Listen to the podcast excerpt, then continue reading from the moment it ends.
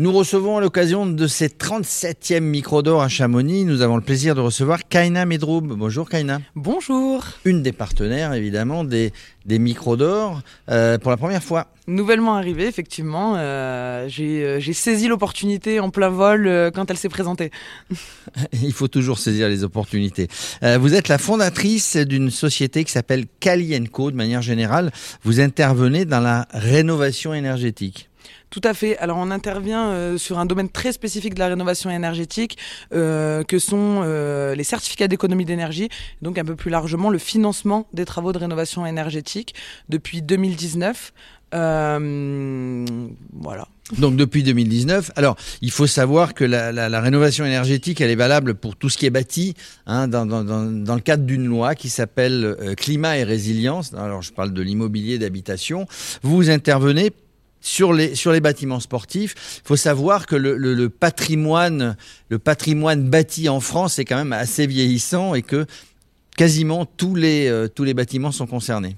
Tout à fait, le patrimoine bâti en France est extrêmement vieillissant et aujourd'hui il représente euh, la deuxième source euh, de création de, de, CO2 en France après les transports euh, et euh, que ce soit donc pour euh, l'immobilier d'habitation, mais également pour le tertiaire.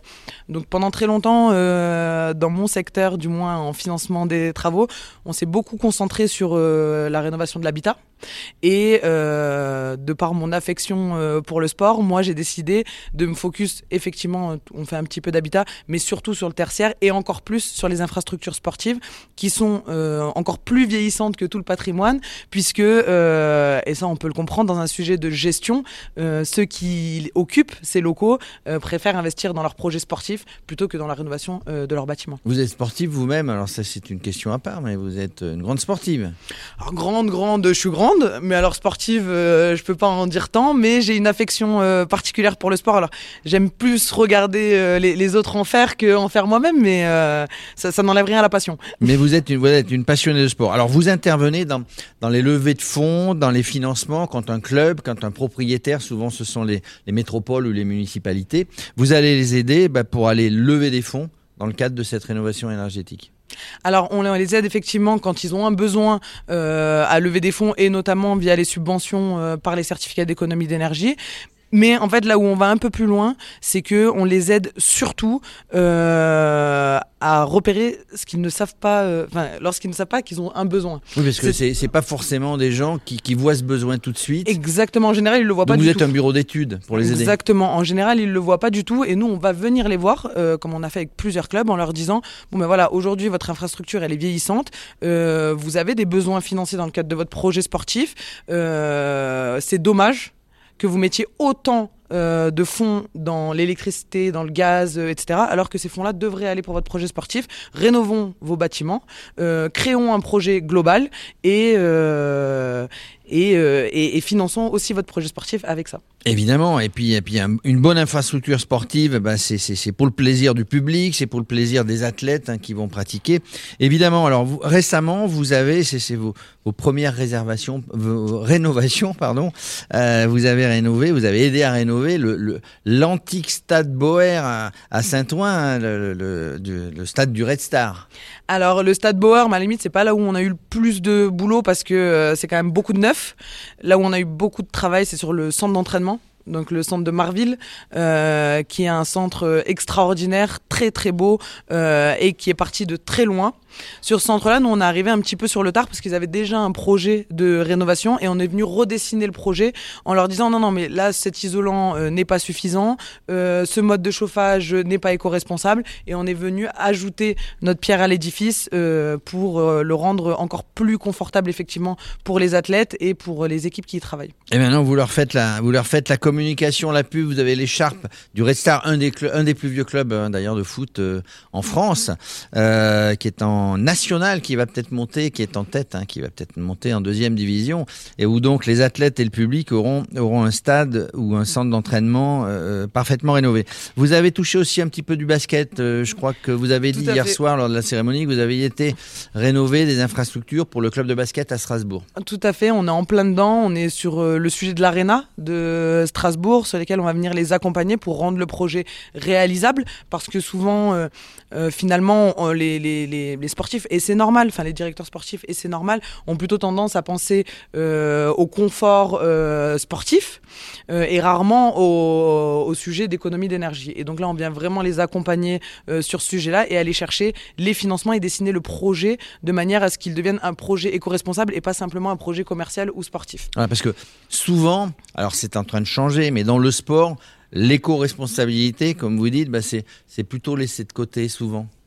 Aujourd'hui, nous, on se bat pour ça. On se bat euh, pour que les, les, médias, pour que les supporters ne regardent pas que les résultats sportifs. C'est important les résultats sportifs, il en faut. On aime tous soutenir des équipes qui gagnent, euh, mais qu'ils regardent aussi l'impact de, des, clubs sportifs. Il faut savoir que nous, tous les clubs qu'on rencontre hein, euh, euh ont euh, une association ou une part associative, ont un, impact sociétal, un impact environnemental, qui commence à travailler dessus de plus en plus. Il y a un vrai effort autour de ça, et je pense qu'il faut le mettre en avant. Il faut le mettre en avant. Alors, il y a une petite particularité. J'ai cru lire hein, sur le site, vous rétrocédez une partie des fonds levés. Euh, au projet sportif du lieu, enfin. Tout à fait. Donc non seulement on va venir financer avec les fonds des fournisseurs d'énergie euh, le projet euh, donc de rénovation, mais en plus de ça sur la part qui nous revient, donc la, notre commission, j'ai envie de dire, parlons vulgairement, on, on, va revenir reverser la moitié pour le projet sportif du club via une forme de, de sponsoring. L'idée étant de dire voilà, si on veut mettre en avant notre projet, on veut mettre en avant nos idées, il faut mettre en avant aussi les clubs euh, pour lesquels on, travaille. Évidemment. Alors des, projets, il y en a eu, il y en a d'autres comme ça euh, en cours de réflexion, des petits scoops pour le pour Radio Sport. On, fait un grand clin d'œil euh, à un club alors de qui au foot n'est pas au niveau où on va l'emmener. Euh, c'est Poitiers, mais qui a plein d'autres clubs de sport qui sont euh, très bons et sur lesquels euh, on est en train de travailler justement avec les élus pour rénover l'ensemble du parc sportif de, de, la ville de Poitiers. Alors évidemment, c'est un travail de très longue haleine hein, parce qu'il faut, il faut, il faut prévoir, il faut étudier, il faut aller lever les fonds, etc. Donc c'est pas parce qu'on décide à un moment donné que ça doit être rénové que ça se fait dans les cinq minutes. Mais vous êtes là, vous êtes là pour accompagner, vous êtes là en rôle de conseil avec votre expérience. Les micros d'or, juste pour terminer donc vous êtes venu, vous avez dit en courant, mais, mais au dernier moment. Euh, c'est une super expérience pour vous, la rencontre de tous les sportifs, de tous les autres partenaires, des médias? Alors les micros d'or, c'est euh, extraordinaire. Je suis... Euh, plus que heureuse du choix que j'ai fait parce que ça nous permet de rencontrer ben, des sportifs, des journalistes, finalement euh, tout un écosystème euh, qu'on n'a pas l'habitude de rencontrer quand on exerce mon métier ou très pas suffisamment plutôt. Euh, et puis surtout, ça permet de faire des reliefs importants parce que au-delà d'être une fan de sport et d'être une fervente partisane de la transition énergétique, je suis aussi une chef d'entreprise. Et c'est vrai que le parallèle entre la vie de sportif et la vie de chef d'entreprise est assez extraordinaire, assez évident. Et finalement, en fait, on pendant ces ces, quelques jours, on vient se nourrir euh, de l'expérience de sportifs euh, qui, parlent de leur réussite, qui parlent de leurs échecs, euh, et, on, se rend compte rapidement que, finalement on vit à peu près la même vie. Eh oui, on a la même vie. Il y a des, projets, on fonce, il y a des échecs, des réussites. En tout cas, pardon, une belle réussite euh, pour Kalienko, je rappelle. Euh, Kaina Medroub, vous êtes la fondatrice de Kalienko qui intervient dans la rénovation énergétique. Merci en tout cas d'être venu nous en parler sur le plateau de Radio Sport. Merci beaucoup de m'avoir reçu.